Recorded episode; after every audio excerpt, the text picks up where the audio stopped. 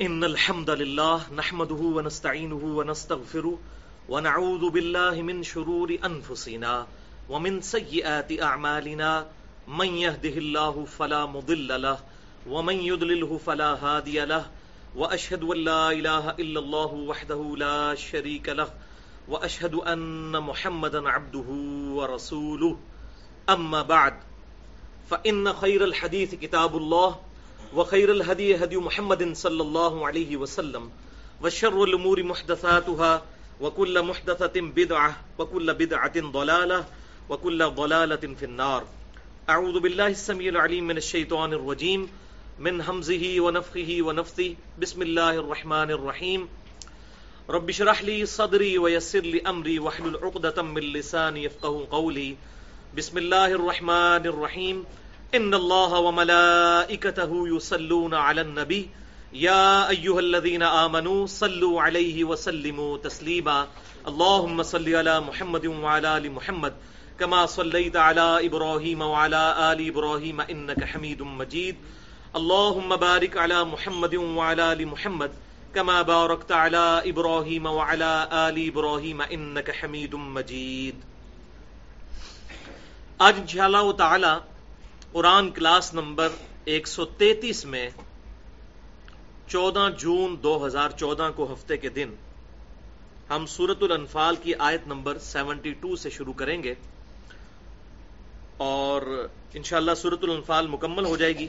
Seventy five ہی آیات ہیں total اس میں۔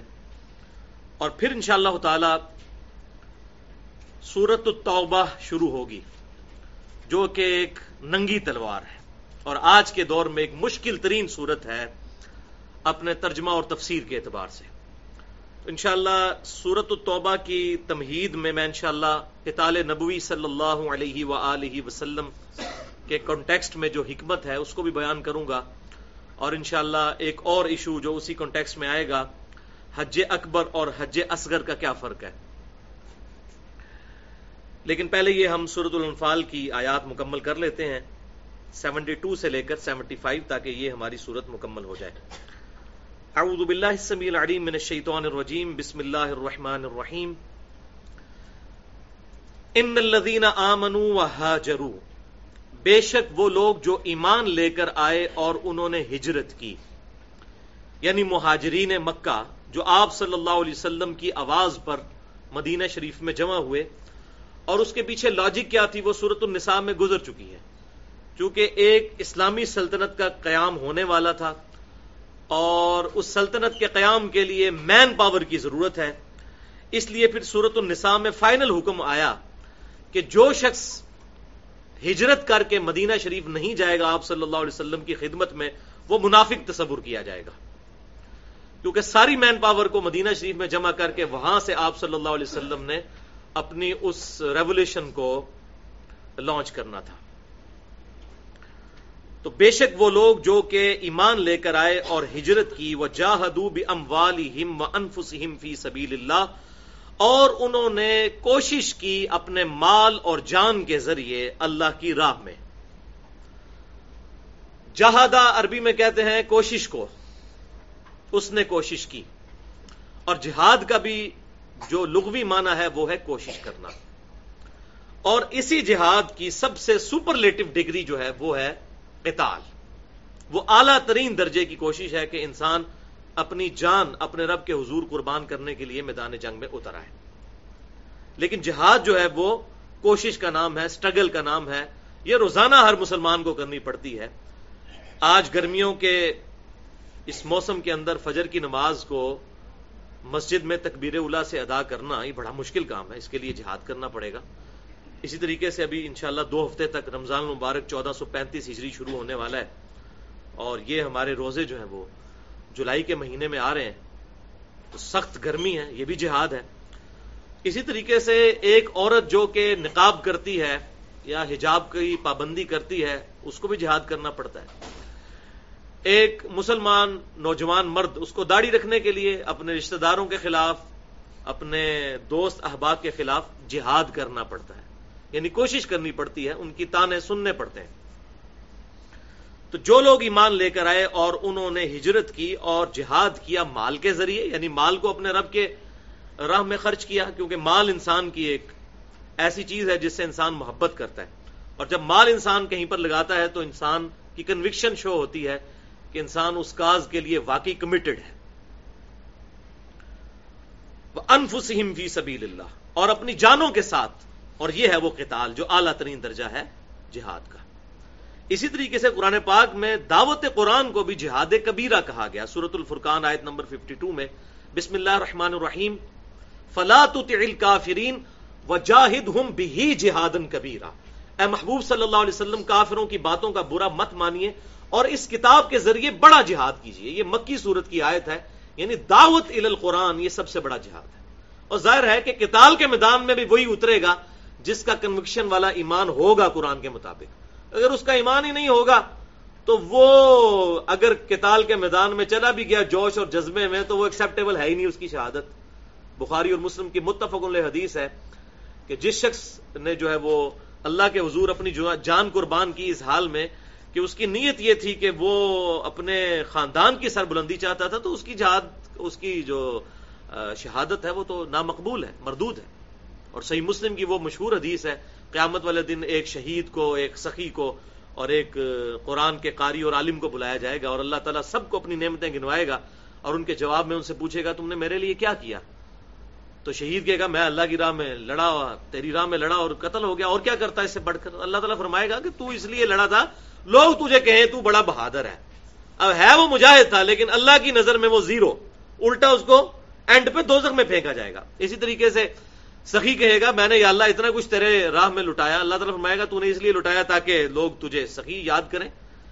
اور آج کے دور کے اعتبار سے سمجھ لیں کہ مسجدوں میں تیرے نام کی پلیٹ لگی ہو کہ یہ ٹائلیں اور یہ وضو خانہ فلاں صاحب نے بنوایا اور اسی طریقے سے ایک قاری جب اس سے پوچھا جائے گا، وہ کہے گا، یا اللہ، میں نے اتنا کچھ کیا۔ اللہ تعالیٰ فرمائے گا، یہ سب کچھ تو نے اپنے علم کی دھاگ لوگوں پہ بٹھانے کے لیے سب کچھ کیا، میرے لیے کچھ نہیں کیا۔ اور تینوں کو اللہ تعالیٰ فرمائے گا، جس چیز کے لیے تم نے یہ ایفرٹ کی، تمہیں دنیا میں وہ اس کا بدلہ مل چکا ہے۔ تمہیں بہادر کہہ لیا گیا، تمہیں سخی کہہ لیا گیا، تمہیں بہت بڑا علامہ اور عالم کہہ لیا گیا۔ اب میرے پاس تمہارے لیے کوئی اجر نہیں ہے۔ اور آپ صلی اللہ علیہ وسلم کے الفاظ ہیں صحیح مسلم میں کہ پھر اللہ تعالیٰ تینوں کو اوندے منہ کر کے دو میں ڈال دے گا۔ بولے آزب اللہ تعالی اللہ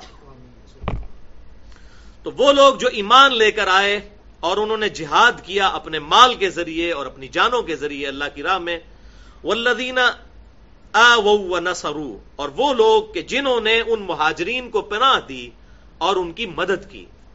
اور یہی لفظ ہے وہ نسرو سے جسی سے انصار نکلا۔ مہاجرین مکہ اور انصار مدینہ۔ انصار مدینہ تھے جنہوں نے مہاجرین مکہ کو پناہ دی۔ تو اللہ تعالیٰ ان دونوں کو گنوا رہا ہے، ان کی قربانیوں کو، کہ وہ لوگ جنہوں نے ہجرت کی اور اپنے مال اور جان کے ذریعے قتال کیا اور وہ لوگ جنہوں نے ان کو پناہ دی اور مدد کی بعضهم اولیاء بعض، یہ ہے بعض جو بعض کے دوست ہیں۔ یعنی اصل دوستی، اصل یاری، اصل مودت اور محبت وہ دین کے رشتے میں یہ آپس میں دوست ہے اور انصار و مہاجر جب بھائی بنائے گئے تو آپ کے علم میں یہاں تک لوگوں نے، اگر کسی کی دو بیویاں تھیں تو اس نے کہا، ان دونوں میں سے ایک پسند کر لو، میں چھوڑ دیتا ہوں۔ تم مجھ سے شادی کر لو، اگر تم اتنے غریب ہو کہ تم حق میر کی رقم افورڈ نہیں کر سکتے۔ اس درجے تک۔ ولدین آمن ولم یو اور وہ لوگ جو ایمان لے کر آئے اور انہوں نے ہجرت نہیں کی۔ مالکم مم ولایتہم من شیئی ان کی تمہارے ہاں کوئی ولایت نہیں ہے، کوئی وراثت والی دوستی نہیں ہے۔ اگرچہ وہ سگے بھی ہیں بہن بھائی، اگر انہوں نے ہجرت نہیں کی ہے۔ تو وہ تمہارے دوست نہیں ہے حتی یو یہاں تک کہ وہ ہجرت کر لیں۔ ہجرت کریں گے، پھر تمہاری دوستی۔ اب اس سے بھی یہ بات پتا چل گئی کہ خونی رشتہ بھی صحیح رشتہ نہیں رہے گا اگر دین کے اعتبار سے وہ مضبوط نہیں ہے۔ اس میں ایک ایکسپشن آئی پھر صورت النساء کے اندر کہ جو لوگ کمزور ہیں، جیسے عورتیں ہیں یا بہت بوڑھے لوگ ہیں یا معذور ہیں، ان کو اللہ تعالیٰ نے ایکسیپشن دے دی کہ اگر انہوں نے ہجرت نہیں کی تو ان کو اللہ تعالیٰ معاف کر دے گا۔ لیکن جنہوں نے تمام سرکمسٹانس صحیح ہوتے ہوئے صرف نفس کی سستی کی وجہ سے ہجرت نہیں کی، تو وہاں تو اللہ تعالیٰ نے فرما دیا کہ مرتد اور کافر ہو چکے ہیں، وہ واجب القتل ہے۔ بولے آزب اللہ تعالیٰ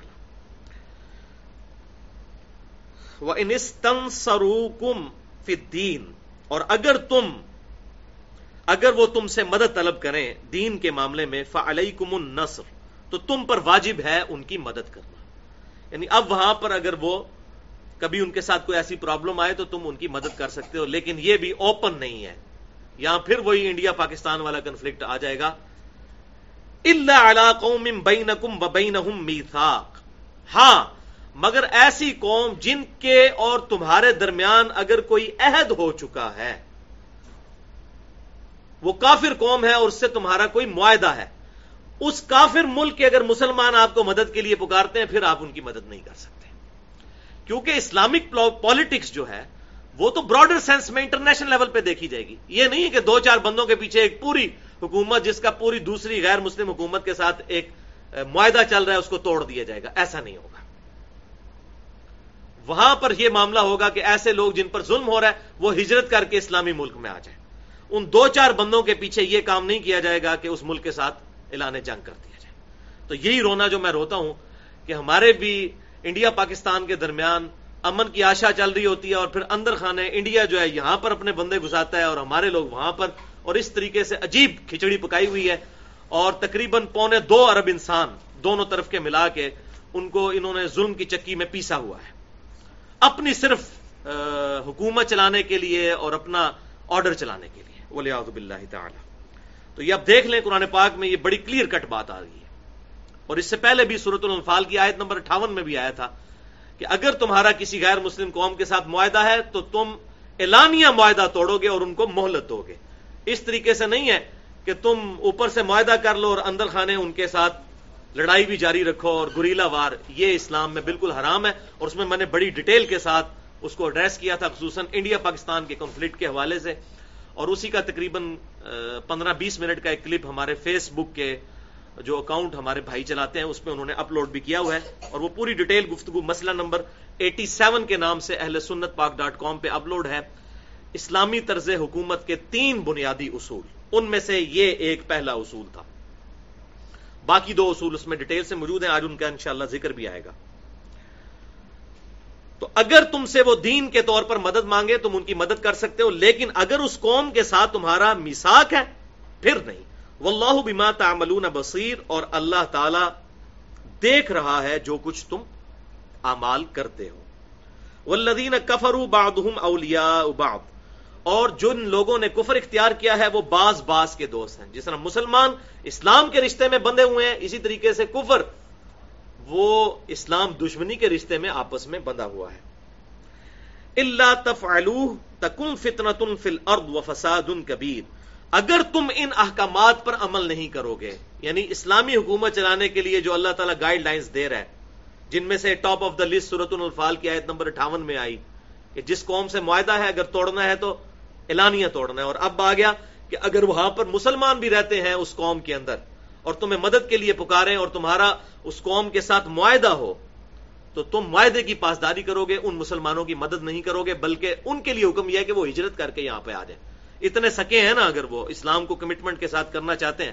تو آپ دیکھ لیں، افغانستان سے بھی تو لاکھوں لوگ ہجرت کر کے پاکستان آئے تھے نا۔ ایٹیز میں جب رشیا وار ہوئی تھی، تو اس طریقے سے وہ ہجرت کر کے آ جائیں۔ انشاءاللہ ہم تیار ہیں کرنے کے لیے۔ پاکستان تو دنیا میں میں کہتا ہوں سب سے زیادہ پناہ گزینوں کو پناہ دینے والا اگر کوئی ملک ہے، باقی سب لوگ تو چیریٹی کی باتیں کرتے ہیں، دنیا میں چیریٹی میں نمبر ون اگر کوئی ملک ہے تو پاکستان ہے، یہ انٹرنیشنل فگرز ہیں۔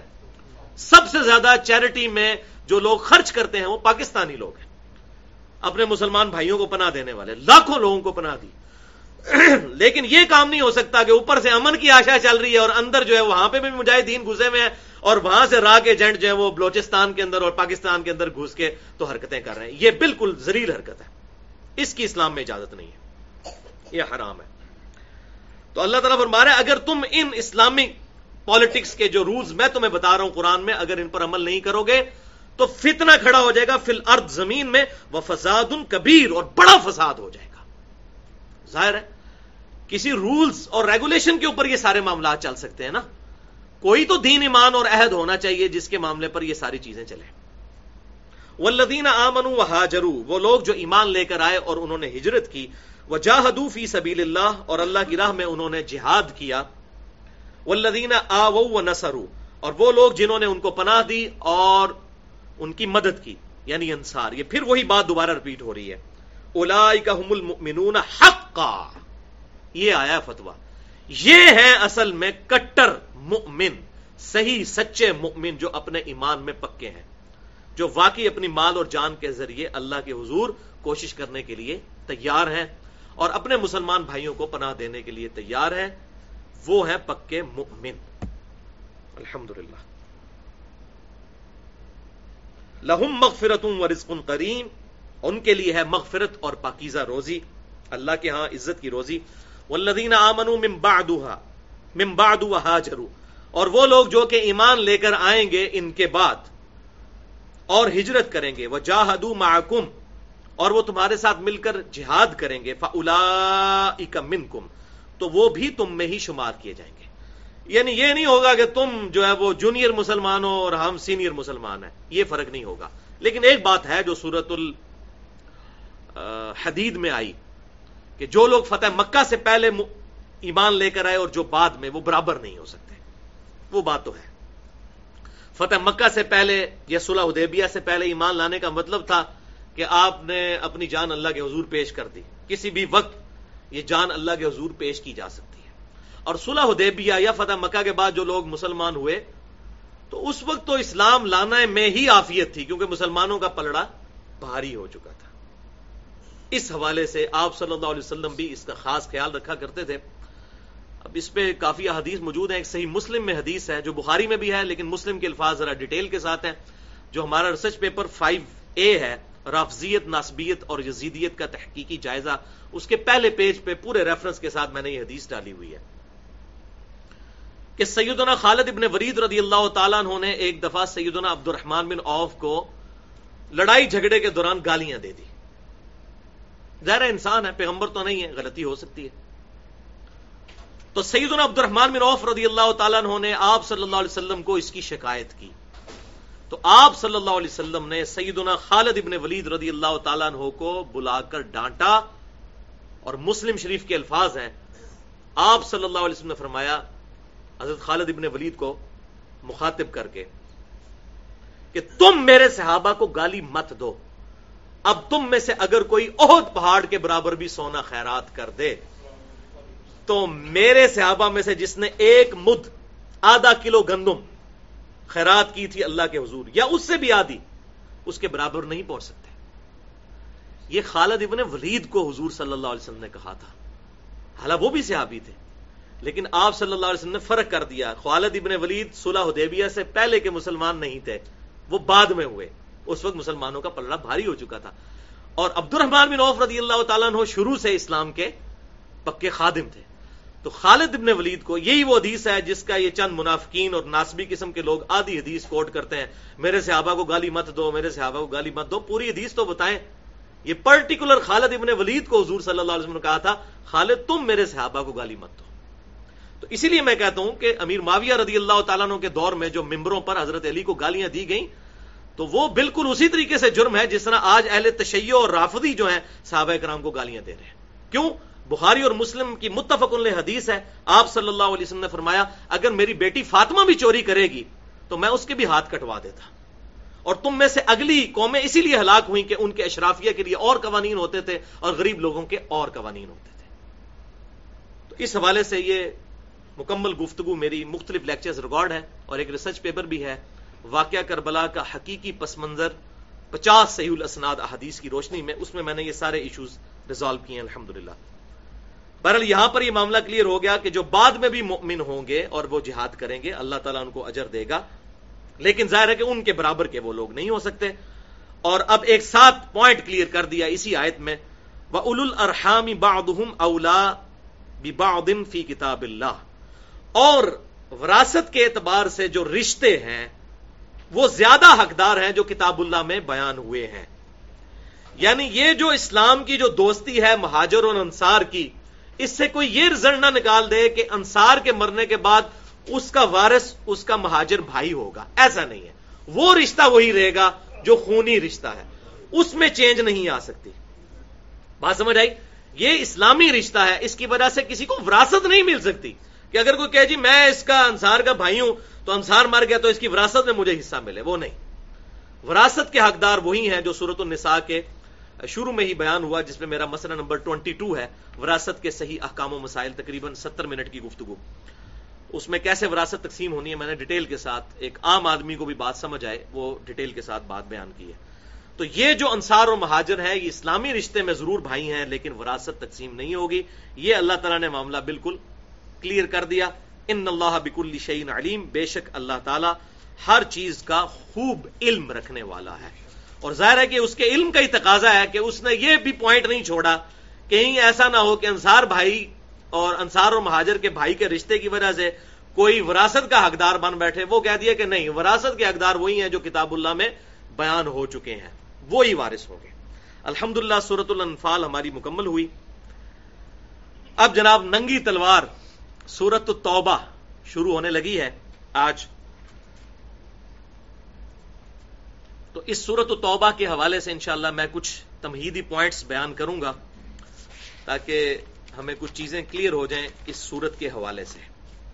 بھائیو سورت التوبہ قرآن پاک میں ترتیب کے اعتبار سے نائنتھ نمبر پہ سورت ہے۔ یہ مدنی صورت ہے اور سورت الانفال اور سورت التوبہ یہ جوڑوں کی شکل میں ہے جس طرح سورہ بقرہ اور سورہ عال عمران جوڑے کی شکل میں ہے سورت الانفال کے اندر غزوہ بدر کی لائیو کمنٹری موجود ہے اور جو کہ اسلام کا پہلا غزوہ تھا۔ اور سورت التوبہ کے اندر اسلام کا جو آخری غزوہ ہے، غزوہ تبوک، اس کی لائیو کمنٹری اس کے حوالے سے بڑی ڈیٹیل گفتگو موجود ہے۔ وہ انشاءاللہ جب آئے گی تو میں بتاتا چلا جاؤں گا۔ بہرحال یہ سورت بڑی اہمیت کی حامل ہے اور اس کے مضامین مشکل ترین مضامین میں سے ہیں سمجھنے کے اعتبار سے، لیکن یہ موسٹ انٹرسٹنگ صورت ہے اور ایمان کو مضبوط کرنے والی صورت ہے اور تقریباً آخر میں نازل ہونے والی صورتوں میں سے ہے سورت التوبہ۔ تو سورت التوبہ کے کانٹیکس میں انشاءاللہ میں پانچ علمی پوائنٹس ڈسکس کروں گا۔ علمی پوائنٹ نمبر ون سورت التوبہ کے شروع میں آپ دیکھ رہے ہوں گے کہ بسم اللہ الرحمن الرحیم نہیں لکھا ہوا۔ اب اس کی ریزن کیا ہے؟ اس کے حوالے سے مختلف جھوٹی، من گڑت روایات لوگ پیش کرتے ہیں، علماء کی آرا پیش کرتے ہیں، جو میں سمجھتا ہوں کہ اس قابل نہیں کہ ہم ان کو یہاں پر ڈسکس کریں۔ کیونکہ یہ مصحف جو ہے، یہ آپ صلی اللہ علیہ وسلم نے اپنی مبارک زندگی میں خود لکھوایا ہے۔ اور جب یہ مصحف لکھوایا، انا نحن نزلنا الذکر و انا له لحافظون. اس الذکر قرآن کو ہم نے نازل کیا اور ہم اس کی حفاظت کرنے والے ہیں۔ آپ صلی اللہ علیہ وسلم یہ مکمل مصحف لکھا کر گئے اور صحیح بخاری میں آتا ہے کہ آپ صلی اللہ علیہ وسلم ہر سال پورے قرآن کا دورہ حضرت جبریل کے ساتھ کرتے تھے اور آخری سال جس سال آپ کی وفات ہوئی، آپ صلی اللہ علیہ وسلم نے دو دفعہ حضرت جبریل کے ساتھ اس کو مکمل طور پر ان کو سنایا اور دورہ کیا۔ تو ظاہر ہے کہ آپ صلی اللہ علیہ وسلم اس کی مکمل ترتیب لکھوا کر گئے۔ آپ صلی اللہ علیہ وسلم نے بسم اللہ الرحمن الرحیم اس میں نہیں لکھوایا۔ اس قرآن کی ترتیب توقیفی ہے۔ اللہ تعالیٰ کے بتانے کی وجہ سے آپ صلی اللہ علیہ وسلم نے امت کو بتائی۔ اگرچہ اس کی ترتیب نزولی ڈفرنٹ ہے، لیکن آج بھی لوہے محفوظ میں جو قرآن پاک ہے، وہ اسی فارم میں ہے جس کی ہمارے پاس یہ کاپی موجود ہے۔ اسی فارم میں۔ اس کی ترتیب یہی ہے۔ الحمد اس پہ امت کا اجماع ہے۔ تو اس کے بارے میں ہم وہی بات کریں گے جو سورہ عال عمران کے شروع میں آئی کہ جو ایمان والے ہیں وہ کہتے ہیں کہ یہ کتاب اللہ کی طرف سے ہے، ہم اس کتاب پر ایمان لاتے ہیں، اس کی تمام محکمات اور متشابہات پر ایمان لاتے ہیں اور پھر ہم اللہ کے حضور یہ دعا کرتے ہیں۔ ربنا لا تزغ قلوبنا بعد اذ هديتنا وهب لنا من لدنك رحمه انك انت الوهاب اے رب ہمارے ہمارے دلوں کو مت ٹیڑا کرنا۔ بعد اس کے کہ تو نے ہمیں ہدایت عطا فرمائی اور ہمیں اپنے پاس سے رحمت عطا فرما، بے شک تو عطا فرمانے والا ہے۔ تو ہم منو ان اس کتاب پر اسی طریقے سے ایمان رکھتے ہیں کہ بسم اللہ الرحمن الرحیم سورت توبہ سے پہلے آپ صلی اللہ علیہ وسلم نے نہیں لکھوائی، بس یہی اس کی ریزن ہے۔ اس کے علاوہ جتنی بھی چیزیں پیش کی جاتی ہیں، وہ اسلام اور قرآن کی جڑ کاٹنے والی چیزیں ہیں۔ اور ان سے قرآن پاک کی تحریف کا شبہ ہوتا ہے، ہم ان روایات کو ڈنکے کی چوٹ پہ اٹھا کر کوڑے کے ڈھیر پہ پھینکتے ہیں۔ یہ قرآن جو مشرق سے لے کر مغرب تک الحمد مسلمانوں کے پاس عملی تواتر اور اجماع کے ساتھ ٹرانسفر ہوا ہے۔ اہل سنت اور اہل تشیع دونوں کا اجماع ہے اس کے ایک ایک لفظ کے اوپر۔ یہی قرآن پاک جو میرے ہاتھوں میں ہے، یہ طلحہ یاسین جو شام کے رائٹر ہیں، ان کا لکھا ہوا، یہ توحا یاسین ان کا نام ہے۔ انہی سے رائٹ سعودی عرب نے لیے یہ بلو پرنٹنگ میں اور یہی قرآن پاک ایران سے بھی چھپتا ہے ریڈ پرنٹنگ کے اندر یعنی اس کا کور بائر والا ریڈ ہے۔ سیم قرآن ہے الحمد اس پہ امت کا اجماع ہے۔ علمی پوائنٹ نمبر ٹو وہ یہ ہے بھائیوں کہ اگرچہ بسم اللہ الرحمن الرحیم سورت التوبہ کے شروع میں تو نہیں لکھا گیا، لیکن جس طرح قرآن پاک میں ایک سو چودہ صورتیں ہیں، تو بسم اللہ الرحمن الرحیم بھی ایک سو چودہ مرتبہ موجود ہے ایک سو تیرہ مرتبہ صورتوں سے پہلے، اور اس صورت سے پہلے بسم اللہ الرحمن الرحیم موجود نہیں، لیکن سورت النمل کی آیت نمبر تیس کے اندر اللہ تعالی نے اس کو پوری سورت آیت کے طور پر شامل فرما دیا۔ سورت النمل، آیت نمبر تیس، بسم اللہ الرحمن الرحیم ان من سلیمان۔ وہ جو ملکہ بلکیس کے پاس خط آیا تھا، تو ملکہ بلکیس اپنے سرداروں کو بلا کر کہتی ہے کہ بے شک یہ سلیمان کی طرف سے آیا ہے خط۔ ان من سلیمان، بے شک یہ آیا ہے سلیمان کی طرف سے۔ وہ ان بسم اللہ الرحمن الرحیم اور اس کی ابتدا ہوئی ہے بسم اللہ الرحمن الرحیم اللہ کے نام سے شروع جو رحمان ہے اور رحم فرمانے والا۔ لہذا صورتیں بھی ایک سو چودہ اور بسم اللہ رحمان الرحیم بھی قرآن پاک میں ایک سو چودہ مرتبہ، ایک سو تیرہ مرتبہ صورتوں سے پہلے اور ایک مرتبہ سورت النمل کی آیت نمبر تیس کے اندر۔ لہذا یہ جو یہاں پر سورہ اتوبہ کے شروع میں بسم اللہ نہیں تھی، اللہ تعالیٰ نے وہ قرآن پاک کی آیت بنا دی۔ یہاں پر یہ بھی بات یاد رکھیے گا کہ یہ حصہ نہیں ہے سورتوں کا بسم اللہ رحمان الرحیم جتنی دفعہ ہے۔ اور وہی ہے علمی پوائنٹ نمبر تھری۔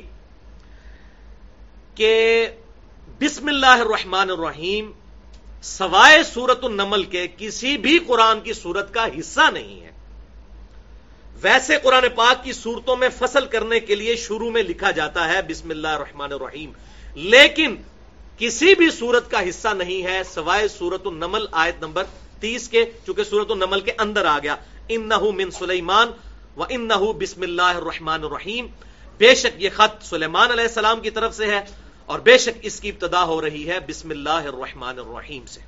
اس حوالے سے میں نے ایک ٹیکنیکل گفتگو بھی کی ہے مسئلہ نمبر ایٹی فور کے اندر، فاتحہ خلف الامام سے متعلق فرقہ وارانہ نظریات کا تحقیقی جائزہ۔ تو مسئلہ نمبر ایٹی فور کے اندر میں نے یہ ڈسکشن کی ہے کہ بسم اللہ الرحمن الرحیم ایون سورت الفاتحہ کا بھی حصہ نہیں ہے۔ اور اس کے پروف میں میں نے ڈیٹیل سے گفتگو کی تھی، لیکن یہاں پر میں دو حدیثیں بیان کر دیتا ہوں تاکہ یہ ایشو کنکلوڈ ہو۔ کیونکہ خصوصاً پاکستان کے اندر ہمارے جو اہل سنت میں سے اہل حدیث مقبہ فکر کے لوگ ہیں یا علماء عرب ہیں، انہوں نے اس چیز کو بہت ایشو بنایا ہوا ہے کہ بسم اللہ الرحمن الرحیم لازمی سورت الفاتحہ کا حصہ ہے۔ بسم اللہ نماز میں ضرور پڑھیں گے فاتحہ سے پہلے، لیکن سورت الفاتحہ کا یہ حصہ نہیں ہے۔ اور میں نے الحمدللہ صحیح بخاری اور مسلم سے یہ بات ثابت کی ہے کہ اس معاملے میں امام ابو حنیفہ رحمۃ اللہ علیہ کا موقف ٹھیک ہے۔ جس کا بھی موقف کتاب و سنت کے مطابق ہوگا، ہم اس کو ٹھیک مانیں گے۔ اور امام شافی رحمۃ اللہ علیہ کا موقف ٹھیک نہیں ہے، وہ بسم اللہ کو سورت الفاتحہ کا حصہ مانتے ہیں۔ ہمارے پاس ثبوت حدیث ہے بخاری اور مسلم کی۔ دو حدیثیں ہیں۔ ایک حدیث جو صحیح بخاری میں انٹرنیشنل نمبر کے مطابق چار ہزار سات سو تین نمبر حدیث ہے کہ آپ صلی اللہ علیہ وسلم نے فرمایا کہ سورت العظم من القرآن، قرآن کی سب سے عظیم سورت اور سب مسانی اور قرآن عظیم جو سورت الحجر کی آیت نمبر ایٹی سیون میں آیا، تین چیزیں آپ نے ذکر کی صلی اللہ علیہ وسلم۔ سورت العظم من القرآن، قرآن کی سب سے عظیم سورت۔ اور سب آمثانی جو سورت الحجر میں آیا کہ بار بار دہرائی جانے والی سات آیات۔ وہ قرآن العظیم اور قرآن عظیم۔ تیسری چیز، یہ تینوں خصوصیتیں جس سورت کی ہیں، آپ صلی اللہ علیہ وسلم نے فرمایا، وہ سورت ہے الحمد رب العالمین۔ اب آپ نے بسم اللہ سے نہیں شروع کیا۔ ورنہ آپ کہتے جی وہ سورت ہے، بسم اللہ الرحمن الرحیم الحمد رب العالمین۔ ایسا نہیں ہوا۔ اور یہ ہوتا تھا کہ آپ صلی اللہ علیہ وسلم بسا کا جب اس طرح کرتے تھے، بسم اللہ الرحمن الرحیم، تلاوت بھی کیا کرتے تھے، لیکن چونکہ یہ کنٹراورشل چیز بننی تھی، آپ صلی اللہ علیہ وسلم نے کلیئر کر دی۔ فرما دیا آپ صلی اللہ علیہ وسلم نے کہ وہ صورت ہے الحمد رب العالمین۔ یہ بخاری کی حدیث اس بات کا ثبوت ہے کہ بسم اللہ سورت الفاتحہ کا حصہ نہیں، اب الحمد پاکستان میں دارالسلام والوں نے جو ہے، اگرچہ اہل حدیث مکبہ فکر سے ہیں، لیکن انہوں نے جرت کی ہے اور حسینیت کا علم بلند کیا ہے۔ یعنی معاشرے سے بغاوت کرتے ہوئے، اب جو انہوں نے قرآن پرنٹ کرنے شروع کیے ہیں، تو میں نے الحمدللہ قرآن دیکھے ہیں، انہوں نے بسم اللہ کے آگے جو ایک نمبر تھا، وہ ہٹا دیا ہے۔ اب بسم اللہ کو بغیر نمبرنگ کے لکھتے ہیں سورت الفاتحہ میں۔ اور سورت الفاتحہ کی نمبرنگ انہوں نے الحمد رب العالمین سے شروع کی ہے۔ تو یہ میں ان کو کریڈٹ دیتا ہوں اس حوالے سے۔ اور یہی اہل حدیث مکبہ فکر کے لوگوں کی خوبصورتی ہے کہ ان کو جب حق بات پتہ چلتی ہے تو وہ ضد چھوڑ دیتے ہیں۔ اور اسی کی پیروی باقی لوگوں کو بھی کرنی چاہیے اس حوالے سے۔ چاہے وہ اہل تشیع ہوں یا بریلوی ہوں یا دیوبندی ہوں، حنفی ہوں شاپی ہوں، مالکی ہوں، ہم تمام اہل قبلہ کو مسلم، مسلمان سمجھتے ہیں۔ باقی علمی اختلاف اپنی جگہ ان سے موجود رہے گا۔ بہرحال، اور یہی حدیث جب اگلے ترک میں بخاری میں آتی ہے، چار ہزار سات سو چار، اس میں آپ صلی اللہ علیہ وسلم نے فرمایا کہ ام القرآن قرآن کی ماں، قرآن کی جڑ، وہ سورت الفاتحہ ہے الحمد رب العالمین۔ اچھا، دوسری حدیث صحیح مسلم کی، بڑی مشہور حدیث ہے اور امام مسلم اس کے چار ترک لے کر آئے ہیں۔ انٹرنیشنل نمبرنگ کے مطابق آٹھ سو اٹھتر سے لے کر آٹھ سو اکاسی تک۔ بڑی لمبی حدیث ہے۔ حضرت ابو رضی اللہ تعالیٰ نے کہتے ہیں، حدیث قدسی ہے۔ آپ صلی اللہ علیہ وسلم نے فرمایا کہ اللہ تعالیٰ نے فرمایا۔ حدیث قدسی شروع ہوتی ہے۔ پہلے آپ صلی اللہ علیہ وسلم کے الفاظ ہیں، اس کی نماز ناقص ہے ناقص ہے ناقص ہے، جو نماز میں سورت الفاتحہ نہیں پڑھتا۔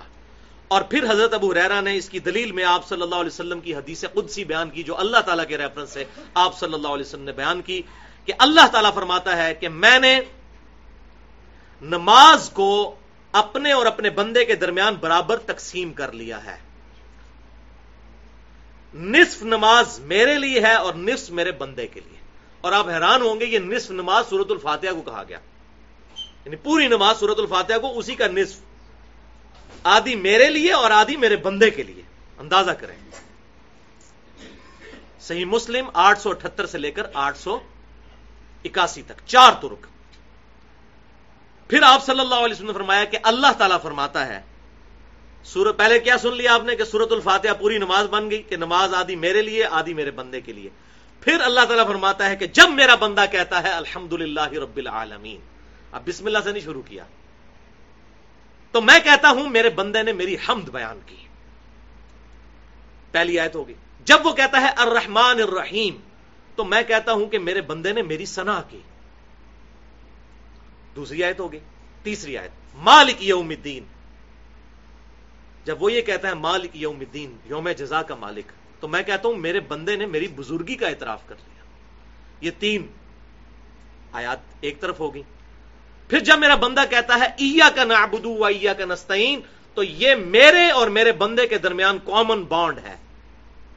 اس کو بھی آپ آدھا کر لیں۔ ایا کا نابدو و ایا کا نستعین۔ ایا کا نابدو اے اللہ ہم تیری ہی عبادت کرتے ہیں۔ وہ ایا کا نستعین، اور تجھ سے دعا مانگتے ہیں۔ غائب میں مدد مانگتے ہیں۔ تو یہ پہلی تین آیات پلس چوتھی کا بھی نصف ہو جاتا ہے۔ یہ سب کی سب اللہ کی تعریف ہے۔ الحمد رب العالمین، اللہ کی تعریف۔ الرحمن الرحیم، تعریف۔ مالک یوم الدین، تعریف۔ ایا کا نعبد، تیری عبادت کرتے ہیں۔ یہ بھی اسی کی تعریف ہے۔ اب وہ ایا کا نستعین سے آگے دعا شروع ہو جاتی ہے۔ وہ ایا کا نستعین۔ اسی لیے کہا، یہ میرے اور میرے بندے کے درمیان چوتھی آیت کامن ہو گئی۔ ایا کا نابدو ویا کا نستعین۔ پس میرے بندے نے جو مجھ سے مانگا، میں نے اسے عطا کیا۔ اور جب میرا بندہ کہتا ہے ایک دن سراط المستقیم سراط الذین انعمت علیہم، دو آیتیں ہوگی غیر المغضوب علیہم والضالین آمین۔ تو پس میرے بندے نے جو مجھ سے مانگا میں اسے عطا کر دیتا ہوں۔ الحمد تو یہ سات آیات ہو گئیں۔ ایا کا نابدو ایا کا نستعین۔ کامن بانڈ تین آیتیں اس سے پہلے۔ الحمد رب العالمین الرحمن الرحیم، مالک یوم الدین۔ تین آیتیں اس کے بعد اس دن سراط المستقیم سراط الذین انعمت علیہم غیر المغضوب علیہم والضالین آمین اچھا یہ جو سراط الذین انعمت علیہم ہے، اس کے آگے بعض کا دائرہ نہیں ڈلا ہوتا، خالی وہ آیت کا نمبر لکھا ہوتا ہے۔ اس سے لوگ کہتے ہیں یہ آیت نہیں ہے، تو آیت کا نمبر لکھا ہوا ہوتا ہے۔ یہ پتہ نہیں کتابت شروع سے اس طریقے سے چلتی آ رہی ہے، اس لیے لوگوں نے چھیڑی نہیں، ورنہ اس پہ آیت کا نمبر لکھا ہوا ہوتا ہے۔ لہذا یہ الحمدللہ بات کلیئر ہوگی کہ سورت التوبہ میں اگرچہ بسم اللہ الرحمن الرحیم سے سٹارٹ نہیں ہوا، لیکن قرآن پاک میں ایک سو چودہ مرتبہ سورہ بسم اللہ الرحمن الرحیم موجود ہے، لیکن آیت کے طور پر صرف ایک جگہ ہے سورت النمل، آیت نمبر تیس ان نہ من سلیمان و ان بسم اللہ الرحمن الرحیم۔ باقی کسی سورت کا حصہ بسم اللہ ہے ہی نہیں۔ علمی پوائنٹ نمبر فور۔ سورت التوبہ کی تلاوت شروع کرنے سے پہلے بسم اللہ الرحمن الرحیم نہیں پڑھا جائے گا۔ لیکن چونکہ یہ قرآن ہے، قرآن شروع کرنے سے پہلے اعوذ باللہ من الشیطان الرجیم پڑھنا واجب ہے۔ اور اس کا حکم قرآن پاک کے اندر موجود ہے۔ سورت النحل کی آیت نمبر نائنٹی ایٹ۔ بسم اللہ الرحمن الرحیم۔ فَإِذَا قَرَأْتَ الْقُرْآنَ فَاسْتَعِذْ بِاللَّهِ مِنَ الشَّيْطَانِ الرَّجِيمِ۔ پس جب کبھی بھی تم قرآن کی تلاوت کرو تو اس سے پہلے اللہ تعالی کی پناہ مانگ لیا کرو، شیطان مردود کے شر سے۔ اس آیت کے تحت چاہے سورت التوبہ ہو یا کوئی اور سورت اس سے پہلے اعوذ باللہ من الشیطان الرجیم پڑھنا واجب ہے۔ بسم اللہ نہ بھی پڑھے، خیر ہے، اور سورت کے ساتھ بھی۔ لیکن اعوذ باللہ من الشیطان الرجیم پڑھنا ضروری ہے، جب بھی آپ قرآن لے کر بیٹھیں گے۔ لیکن جب سورت نئے سرے سے سٹارٹ کر رہے ہیں تو چونکہ اس کی فصل بسم اللہ الرحمن الرحیم کے ساتھ ہے، اس وقت پڑھ لیں۔ باقی بیچ میں سے کہیں سے شروع کرتے ہیں جب کوئی بھی سورت درمیان سے، کسی دو یا تیسرے رکو سے، تو بس اعوذ باللہ من الشیطان الرجیم پڑھ لینا کافی ہے، بسم اللہ پڑھنے کی حاجت نہیں ہے۔ علمی پوائنٹ نمبر فائیو۔ سورت التوبہ کا مرکزی ٹاپک ہے قتال۔ جس طرح سورت الانفال کے شروع میں میں نے تمہیدی گفتگو کی تھی ایک گھنٹے کی۔ تو یہاں پر بھی یاد رکھیں، سورت التوبہ کا بھی مرکزی ٹاپک ہے قتال۔ جو اسلام کا سمم بونم ہے۔ امینول کانٹ کی فلسفی میں ہائیسٹ گڈ آف اینی فلسفی از نون ایز سمم بونم۔ کسی بھی فلسفے کا سب سے اچھی اچھائی اس کو کہتے ہیں سمم بونم۔ اور اسلام کا سمم بونم یہ ہے، کوئی شخص اپنے کنوکشن والے ایمان میں یہاں تک آگے چلا جائے کہ جب اس کے رب کی طرف سے پکار آئے تو وہ اپنے رب کے حضور، اپنی جان قربان کرنے کے لیے تیار ہو جائے۔ کسی دوسرے مسلمان کو قتل کرنے کے لیے تیار نہ ہو جائے، جب ضرورت پڑے واقعی شری حدود کے اندر قتال کی اس صورت میں۔ آج کل جو میجورٹی قتال ہو رہا ہے اللہ ماشاء اللہ وہ تو ایسا قتال ہے جس کی نہ سورت التوبہ میں کوئی گنجائش ہے، نہ سورت الانفال کے اندر۔ تو اس حوالے سے میں نے سورت الانفال کے شروع میں بھی مسئلہ نمبر ایٹی فائیو کے نام سے ہماری وہ گفتگو اپلوڈ ہے۔ قتال اور قرآن نبی صلی اللہ علیہ وسلم کی دو خصوصیات۔ یہاں پر بھی میں تھوڑا سا اس حوالے سے گفتگو کر دیتا ہوں کہ بھائیو، آپ صلی اللہ علیہ وسلم کو باقی انبیاء کرام علیہ السلام پر اس حوالے سے ڈسٹنگوش فضیلت حاصل ہے کہ آپ صلی اللہ علیہ وسلم کا موجزہ فزیکل فینومینا آف نیچر کو ٹینجیبل فارم میں توڑنے والا نہیں ہے۔ حصی موجزہ نہیں ہے، جس کی بنیاد پر دعوے نبوت ہو۔ حصی موجزات آپ صلی اللہ علیہ وسلم کے بہت ہیں۔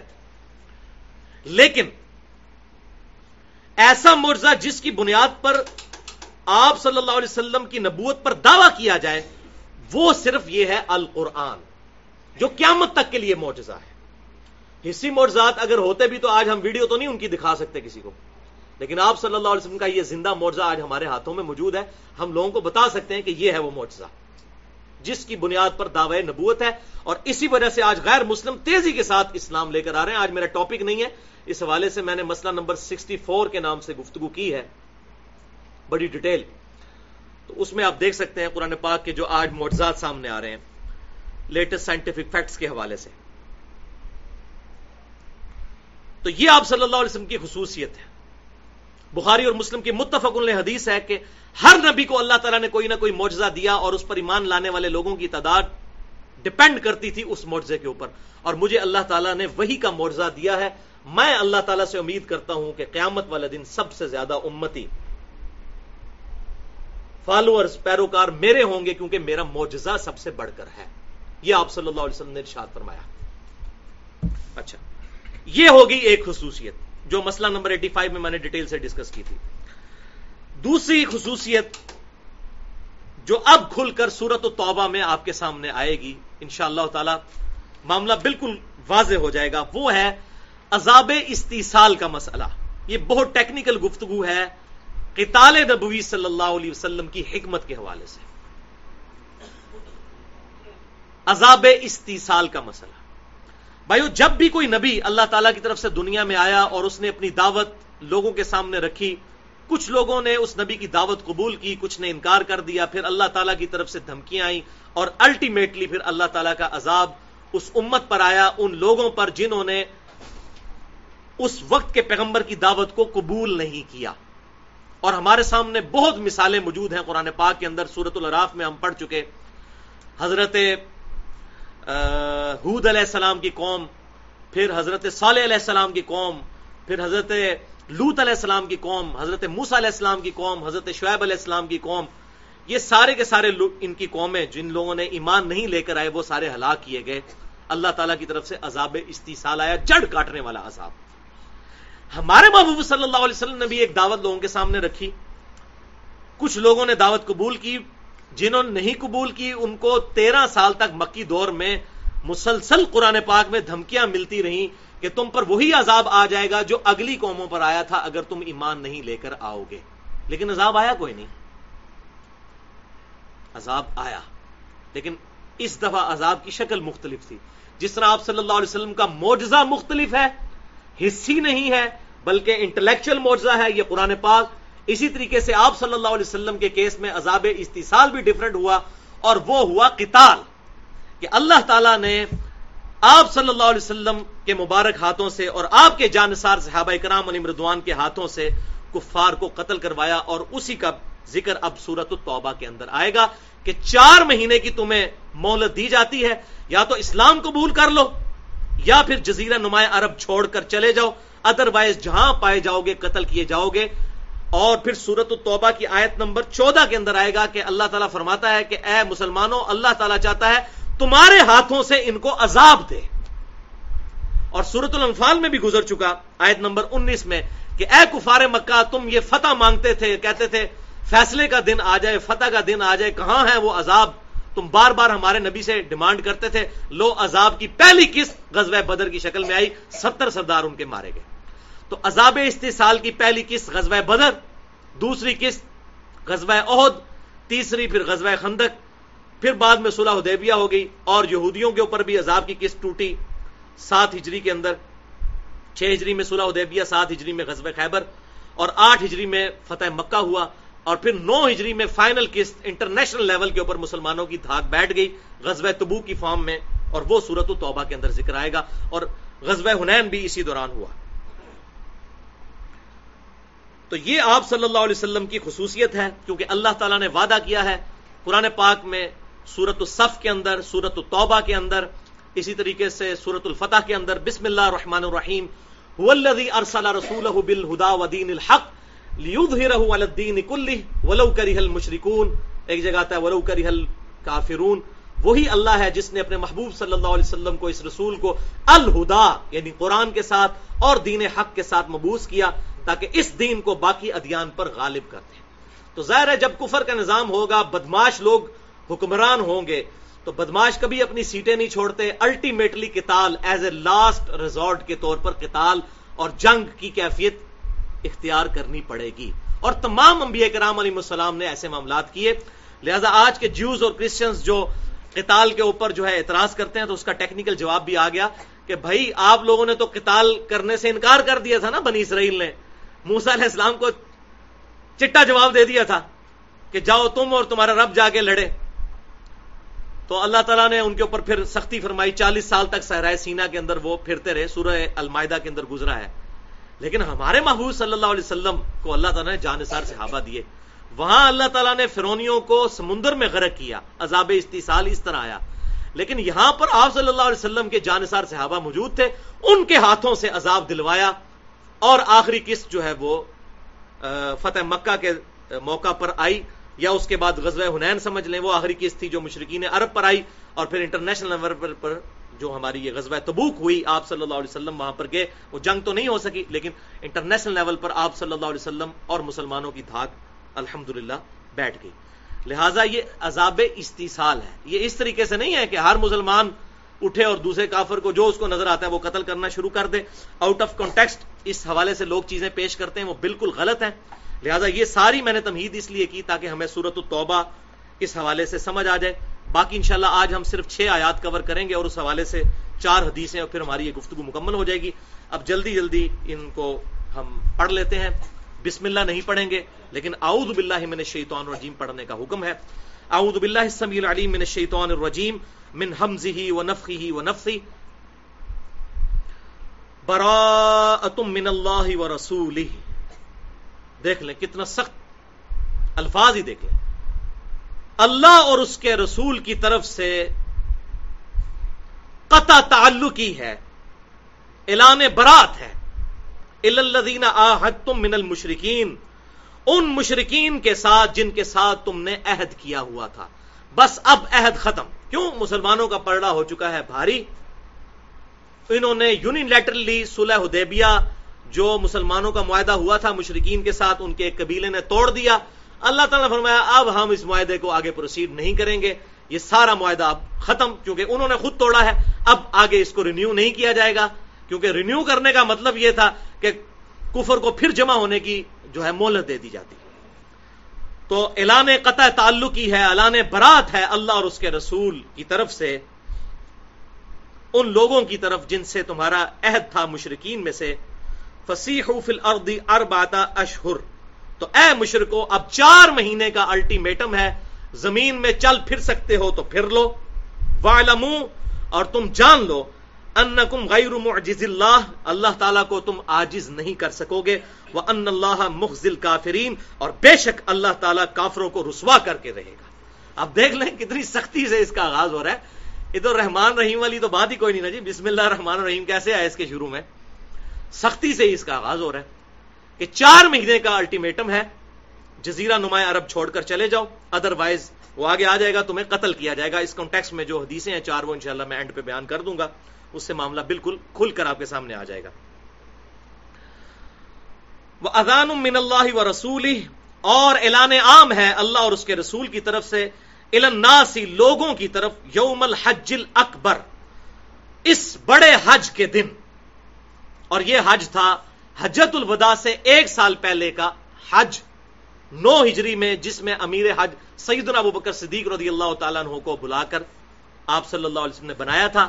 لیکن پیچھے سے پھر یہ آیات نازل ہوئی تو مولا علی رضی اللہ تعالیٰ عنہ کو حضور صلی اللہ علیہ وسلم نے سورت و توبہ کی یہ چھ آیات دے کر بھیجا اور کہا کہ تم نے میرے بحاف پر یوم النہر والے دن، حج اکبر کا دن ہے، دس ذوالحجہ کے دن کو کہتے ہیں حج اکبر۔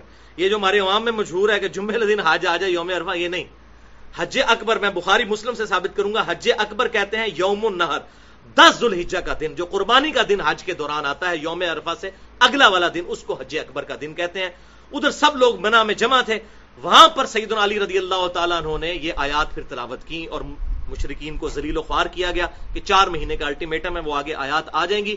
چونکہ مشرقین عرب میں یہ چیز تھی کہ جو بھی قوم کا لیڈر یا سردار ہوتا تھا، اس کا قریبی رشتہ دار اس کی طرف سے وہ اعلان کیا کرتا تھا۔ تو آپ صلی اللہ علیہ وسلم کے سب سے قریبی رشتہ دار جو تھے، سیدنا علی تھے۔ اسی لیے مولا علی رضی اللہ تعالیٰ عنہ کو حضور صلی اللہ علیہ وسلم نے کہا کہ اگرچہ امیر حج سیدنا ابو بکر صدیق ہے لیکن ابو بکر صدیق اس کا اعلان نہیں کریں گے۔ تم نے جا کر میرے بحاف پر اعلان کرنا ہے۔ بالکل اس طریقے سے جب آپ صلی اللہ علیہ وسلم ہجرت مدینہ کے لیے آئے، تو سیدنا علی کو اپنے بسترے پر سلا کر آئے تھے اور کہا تھا، علی، تم نے میرے بحاف پہ وہ امانتیں واپس کرنی ہے کیونکہ قریبی رشتہ دار جو ہے وہ اس حوالے سے مشرقین عرب میں یہ جو ہے وہ چلتی تھی رسم کہ اس کی بات کو اتھینٹک مانا جاتا تھا اس شخص کے بحاف پر۔ تو اللہ اور اس کے رسول کی طرف سے اعلان ہے لوگوں کے لیے یوم حج اکبر کے دن یعنی دس ذوالحجہ، یوم النہر، قربانی کے دن۔ ان اللہ بری من المشرقین کے بے شک اللہ تعالی مشرقین سے قطع تعلق ہی اختیار کرتا ہے، بری ہے وہ رسول اور اس کا رسول بھی۔ فن تب تم فہو خیر قربان جاؤں اپنے رب کے۔ اگر اب بھی تم توبہ کر لو تو تمہارے لیے خیریت ہے۔ یار، کون سا رب اتنا مہربان؟ کون سی ہستی دنیا میں ایسی مہربان کائنات میں ہوگی کہ اتنا زیادہ مسلمانوں کو ستایا گیا؟ ابھی آپ دیکھ لیں، تیرہ سال مکی دور اور آٹھ سال اور تقریباً کر لیں آپ۔ اکیس سال بن جاتے ہیں۔ اکیس سال تک مسلمانوں کو تکلیف دینے والے اللہ اور اس کے رسول کو تکلیف دینے والے لوگ، لیکن اللہ تعالیٰ ہمارا اب بھی توبہ کر لو نا، تو تمہارے لیے خیریت ہے، توبہ قبول۔ اور یہ اللہ کی رحمت ہوئی۔ واقعی، پھر ان مشرقین عرب نے توبہ کر لی۔ حتیٰ کہ ابو سفیان نے بھی اسلام قبول کر لیا، جو اسلام کا سب سے بڑا دشمن تھا۔ ابو جہل تو غزوہ بدر میں مارا گیا تھا۔ غزوہ بدر کے بعد جتنی سازشیں ہوئی وہ ابو سفیان نے کی، لیکن اس کو بھی ایمان کی دولت نصیب ہوگی۔ آج ہم ان کو بھی رضی اللہ تعالیٰ کہتے ہیں۔ یہ اللہ تعالیٰ کی طرف سے رحمت غالب ہوئی۔ اللہ اب بھی توبہ کر لو تمہارے لیے بہتر ہے۔ وہ ان طول تم اور اگر تم منہ پھیرو گے فالمو تو جان لو ان کم غیر اللہ تم اللہ تعالیٰ کو آجز نہیں کر سکتے وہی بات ریپیٹ ہو رہی ہے۔ اب بھی مولت ہے توبہ کر لو اسلام قبول کر لو۔ وہ بشر الدین کفروب عذاب علیم اور بشارت دے دیجیے خوشخبری دے دیجیے۔ بڑی ٹونٹ والی بات ہے۔ خوشخبری دے دیجیے کافروں کو دردناک عذاب کی۔ الدین تم ہاں مگر جن کے ساتھ تمہارا معاہدہ ہے من المشرقین مشرقین میں تھے ثم لم ينقصوكم۔ اور پھر انہوں نے اپنے معاہدے کی کمی نہیں کی تمہارے ساتھ کسی معاملے میں۔ شی آ کسی ذرہ برابر بھی۔ ولم یوزاہر علیکم اور نہ انہوں نے تمہارے خلاف کوئی مدد کی۔ یعنی ایسے کافر، یہ صلح حدیبیہ سے ہٹ کے جن مشرقین کے ساتھ مسلمانوں کا عہد تھا، اگر انہوں نے باقی کافروں کے ساتھ مدد کر کے تمہارے خلاف کوئی چڑھائی نہیں کی، تو ان کے ساتھ تمہارا عہد اس طریقے سے باقی رہے گا۔ یو ظاہر علیکم احدن، کسی ایک کی مدد انہوں نے نہیں کی تمہارے خلاف فتم الہم احدہم تو ان کا عہد بھی تم پورا کرو الا مدتہم ان کی مدت تک۔ لیکن جب مدت مکمل ہوگی تو دوبارہ ان کے ساتھ بھی عہد رینیو نہیں کیا جائے گا۔ ان مشرقین کے ساتھ بھی، جن کو اب ایز اے ایکسپشن ایکسپٹ کیا جا رہا ہے، ان کے ساتھ بھی بعد میں عہد نہیں ایکسپٹ کیا جائے گا۔ اگر ایک دفعہ عہد کی مدت پوری ہو جائے گی، کیونکہ اسلام کا غلبہ ہو چکا تھا۔ ان اللہ یحب المتقین، بے شک اللہ تعالی محبت فرماتا ہے پرہیزگاروں کے ساتھ۔ فَإِذَن سَلَخَ الْأَشْهُرُ الْحُرُمْ۔ اب آ رہی جناب، سخت ترین قرآن کی آیت۔ تو جب گزر جائیں حرمت والے مہینے، وہ حرمت والے مہینے ایک تو وہ ہیں جو چار مہینے ہیں، لیکن اس میں پرٹیکولر ذوالحجہ کے مہینے سے وہ چار مہینے شمار کیے جائیں گے کنزیکٹو اگلے۔ ذوالحجہ، محرم سفر اور ربیع الاول۔ حالانکہ وہ حرمت والے مہینے نہیں ہیں سفر اور ربیع الاول۔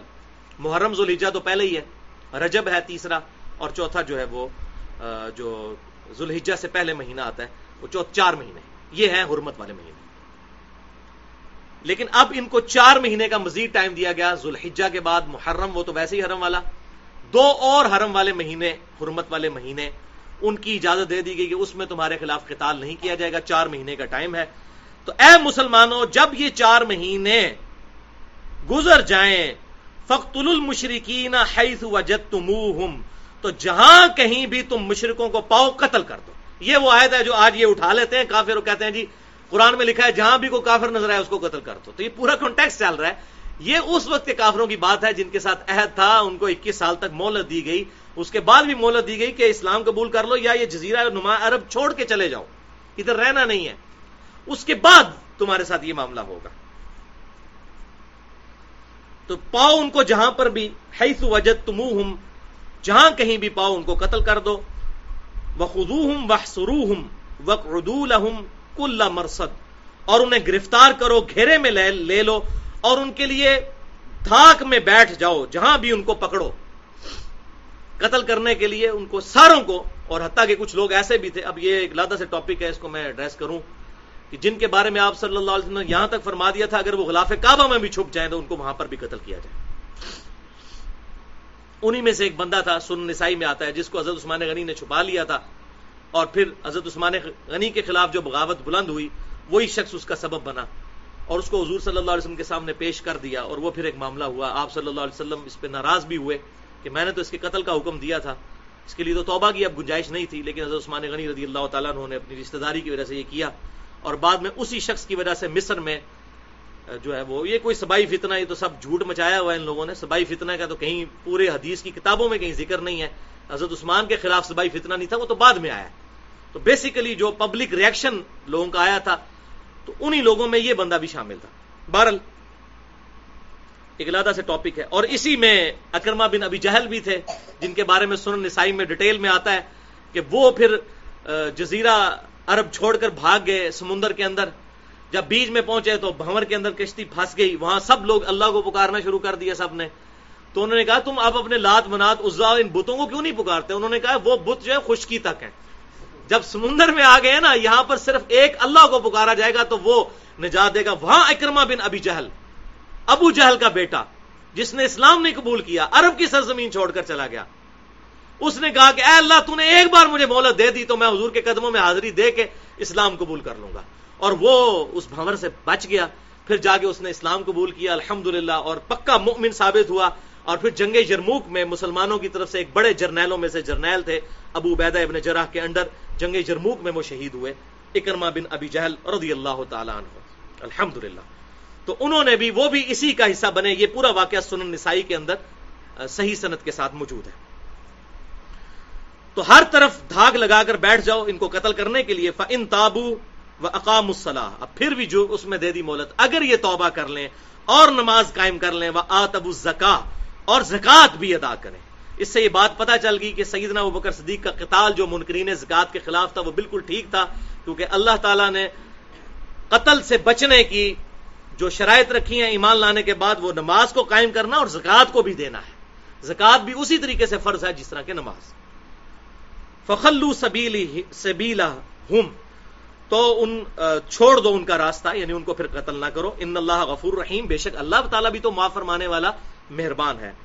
وہ ان احدم من المشرقین تجارک اور اگر کوئی شخص مشرقوں میں سے پناہ طلب کرے فآجر ہو حتہ یس کلام اللہ تو مسلمانوں، تم اس مشرق کو پناہ دے دو یہاں تک کہ وہ اللہ کی کتاب سن لے۔ اب ایسے مشرق بھی تھے جو اپنے صرف سرداروں کے پیچھے لگ کے اسلام سے دور تھے۔ انہوں نے ابھی تک قرآن سنا ہی نہیں تھا، قرآن سنتے تو اثر کرتا۔ اور ایسے بھی کئی لوگ تھے، پھر جب قرآن سنا تو وہ مسلمان بھی ہو گئے۔ الحمد تو یہاں پر بھی اللہ تعالیٰ نے وہ آپ صلی اللہ علیہ وسلم کی دوسری خصوصیت ذکر کر دی کہ ان کا دل پھیرنا ہے، تو ان کو لے آؤ کسی ایسی خاص جگہ پہ جہاں پر یہ قرآن ایک دفعہ سن لیں جو ہمارا انڈیا، پاکستان، بنگلہ دیش کا مولوی کہتا ہے، قرآن ڈائریکٹ نہ پڑھنا، گمراہ ہو جاؤ گے۔ اور گورا جو ہے، وہ یہی قرآن پڑھ کے مسلمان ہو رہے ہیں، انگریزی میں ترجمہ پڑھ کے۔ یہاں بھی اللہ تعالیٰ کیا فرما رہا ہے؟ اگر کوئی مشرق پناہ مانگے اور وہ چاہتا ہے کہ مجھے چار چھوڑ دو تو اس کو ایسی جگہ پر لے آؤ جو ایک بار وہ کلام اللہ سن لے۔ ثم اب لکھ مانا پھر اس کو پہنچا دو اس کی امن والی، امانت والی جگہ پر۔ جس قبیلے کا ہے وہاں تک پہنچا دو، لیکن ایک بار اسے قرآن کی دعوت پیش ضرور کر دو۔ قوم اللہ عالمون یہ اس لیے کہ بے شک یہ ایسی قوم ہے جو لا علم ہے۔ بےچارے جاہل لوگ ہیں، ان کو ابھی تک دعوت پہنچی نہیں ہے۔ خاندانی تعصب کی وجہ سے نبی صلی اللہ علیہ وسلم کے مخالف بنے ہیں۔ تمہاری تھوڑی سی کوشش ہو سکتا ہے ان کو اسلام کی طرف لے آئے۔ اور مجھے یہاں پر وہ بات بھی یاد آ گئی جو بخاری اور مسلم کی متفق حدیث ہے۔ آپ صلی اللہ علیہ وسلم نے مولا علی کو جب غزب خیبر کے موقع پر جھنڈا دیا تو فرمایا، اے علی، پہلے جا کر ان پر دعوت پیش کرنا۔ اگر تیری دعوت کی وجہ سے ایک بندے نے بھی اسلام قبول کر لیا، تیرے لیے سرخ اونٹوں سے بہتر ہے۔ این میدان جنگ میں غزب خیبر، جبکہ خیبر فتح نہیں ہو رہا تھا، اتنے مسلمانوں کے صحابہ کرام علی مردوان مسلمانوں کی طرف سے شہید ہو چکے تھے۔ اتنے غصے کے عالم میں بھی آپ صلی اللہ علیہ وسلم نے دعوت کا دامن نہیں چھوڑا۔ لہٰذا یہ جو لوگ کہتے ہیں جی اتنے ہندو جا کے مار دو، اتنے چائنیز مار دو، اتنے یہ کر دو، وہ کر دو، انہوں نے اتنے مارے مارے ہم ان کے اتنے ماریں گے، اس کی اسلام میں کوئی گنجائش نہیں۔ بولے آزب اللہ تعالی۔ اب آخر میں اسی کے حوالے سے میں چار احادیث بیان کروں گا۔ تھوڑی سی گفتگو کر لوں اس حوالے سے کہ یہاں پر یہ جو ذکر آیا کہ اللہ اور اس کے رسول کی طرف سے اعلان برات ہے۔ یعنی اب یہ اعلانیہ عہد توڑ دیا گیا۔ تو سب سے پہلے اللہ تعالیٰ نے خود اس آیت پر عمل کیا جس کا مسلمانوں کو حکم دیا تھا، جس پہ میں نے مسئلہ نمبر ایٹی سیون ریکارڈ کروایا تھا، اسلامی طرز حکومت کے تین اصول۔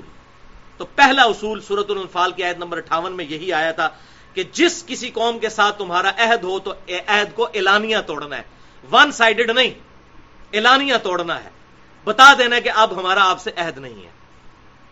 اچھا دوسرا اس میں اصول بیان ہوا تھا کہ میدان جنگ میں بھی اگر کافر صلح کی آفر کر دیں تو جنگ روک کر ان کے ساتھ صلح کر لو۔ اور تیسرا اصول کہ اپنے جو آلات جنگ ہیں، ان کو ہمیشہ ہر وقت تیار رکھو اپنے دشمنوں کے خلاف۔ تو اعلانیہ طور پر عہد توڑنے کی یہ پہلی مثال خود اللہ تعالیٰ نے سورت التوبہ کے اندر، چونکہ پہلے یہ عہد صلح حدیبیہ کی جو صلح تھی، توڑی تھی مشرقین عرب نے، تو اللہ تعالیٰ نے کہا کہ اب تم نے خود چونکہ عہد توڑ دیا، اب ہم اس کو رینیو نہیں کریں گے۔ تمہارے ساتھ سارے عہد ختم سوائے ان قبیلوں کے ساتھ جن کے ساتھ دوسرے عہد ہیں، لیکن وہ بھی رینیو نہیں ہوں گے۔ وہ ہم نے آیات پڑھ لی پہلی چھ آیات صورت و توبہ کی، ان کی مدت پوری کی جائے گی۔ اب چار احادیث اینڈ پہ سن لیں، پھر ہماری یہ گفتگو اس حوالے سے مکمل ہو جائے گی۔ پہلی حدیث صحیح بخاری اور مسلم کی متفق حدیث ہے انٹرنیشنل نمبر کے مطابق۔ چار ہزار چھ سو چھپن اور چار ہزار چھ سو ستاون دو ترک ہیں، اکٹھے۔ امام بخاری انہی صورت التوبہ کی چھ آیات کے کانٹیکس میں لے کر آئے۔ کہ سیدنا ابو حریرہ رضی اللہ تعالیٰ نے کہتے ہیں یہ نو ہجری کا واقعہ ہے، آٹھ ہجری کے اندر فتح مکہ ہوا، تو اس کے بعد جو حج ہوا مشرقین عرب مسلمانوں نے اکٹھا حج کیا۔ نو ہجری میں بھی مشرقین عرب اور مسلمانوں نے اکٹھا حج کیا۔ وہ اپنے طریقے سے کرتے رہے، مسلمان اپنے طریقے سے۔ سیدنا ابو بکر صدیق رضی اللہ تعالیٰ عنہ کو نبی صلی اللہ علیہ وسلم نے امیر حج بنا کر نو ہجری میں بھیجا۔ یہ اس کا ذکر ہے بخاری میں جو سیدنا ابو حریرہ کر رہے ہیں۔ تو وہ کہتے ہیں کہ ان کو امیر حج بنا کر بھیجا۔ پیچھے سے یہ صورت و توبہ کی یہ چھ آیات نازل ہوئی تو پھر مولا علی رضی اللہ تعالیٰ عنہ کو حضور نے بھیجا کہ میرے بحاف پر جا کر تم نے حج اکبر والے دن یعنی یوم النہر دس الحجہ کو، ان آیات کو وہاں پر تلاوت کرنا ہے۔ چونکہ آپ صلی اللہ علیہ وسلم کے قریبی رشتہ دار تھے اور عرب کے اندر یہ کلچر تھا کہ قریبی رشتہ دار ہی سب سے زیادہ اہل ہے کہ وہ اس کے بحاف کے اوپر اناؤنسمنٹ کرے۔ لہٰذا سعید علی رضی اللہ تعالیٰ نے یہ سورت التحبہ کی آیات تلاوت کی۔ اب دیکھیں کتنی ذلت اٹھانی پڑی ان مشرقین کو۔ ان کے سامنے ان کو کہا جا رہا ہے کہ چار مہینے کا ٹائم ہے، یا تو اسلام قبول کرو ادر وائز جہاں پائے جاؤ گے، قتل کیے جاؤ گے اور مسلمانوں ان کی ایسی کی تیسی پھیر کے رکھ دو۔ چار مہینے تک ان کو مہلت ہے۔ کتنی ذلت۔ تو اسی حدیث بخاری میں آتا ہے کہ اس میں دو باتیں آپ صلی اللہ علیہ وسلم نے اور حضرت علی سے کہا کہ وہاں بیان کرنی ہے۔ نمبر ایک، آئندہ سال کوئی مشرق حج کے لیے نہیں آئے گا۔ یعنی اب حرم میں کوئی کافر اور مشرق داخل نہیں ہو سکتا۔ آج تک الحمدللہ کوئی داخل نہیں ہو سکتا، نہ حرم مکہ میں اور نہ حرم مدینہ میں۔ اور دوسری بات آپ صلی اللہ علیہ وسلم نے ساتھ فرمائی کہ آئندہ کوئی شخص ننگا طواف کعبہ نہیں کرے گا۔ کیونکہ وہاں لوگ بالکل کپڑے اتار کر بھی مشرقین عرب طواف کعبہ کیا کرتے تھے اور سب سے اعلیٰ طواف اسے سمجھتے تھے اور اپنی لاجک دیتے تھے۔ وہ کہتے تھے، چونکہ انسان کو اللہ تعالیٰ نے بغیر کپڑوں کے پیدا کیا ہے، تو سب سے اعلیٰ طواف کعبہ یہ ہے کہ انسان وہ کپڑے بھی اتار دے جو انسان نے خود پہنے ہوئے ہیں۔ جس طرح ہمارے بھی انڈیا، پاکستان میں مولوی جو ہے نا، وہ اپنی طرف سے لاجکس بنا بنا کے نا، تو جی اے ہوں تو چونکہ اے ہو گیا تو اے ہو گیا۔ وہ اپنی طور کو ہی پورے پورے وہ بنا دیتے ہیں۔ جو میں نے ایک دفعہ بتایا تھا، ڈاکٹر تعلق قادری صاحب نے کہا کہ اوپن مجمے میں، اور میں نے ٹی وی پہ ویڈیو سنی، وہ کہتے ہیں یہ بتاؤ نماز پڑھنا کس کی سنت ہے؟ صاحب نے کہا کہ نبی صلی اللہ علیہ وسلم کی۔ اس نے کہا جی یہ بتاؤ دروشی پڑھنا کس کی سنت ہے؟ صاحب نے کہا اللہ تعالیٰ کی ان اللہ و ملائی کا تو علی نبی پھر انہوں نے کہا جی ہوں دسو اللہ دی سنت افضل ہے یا نبی دی سنت؟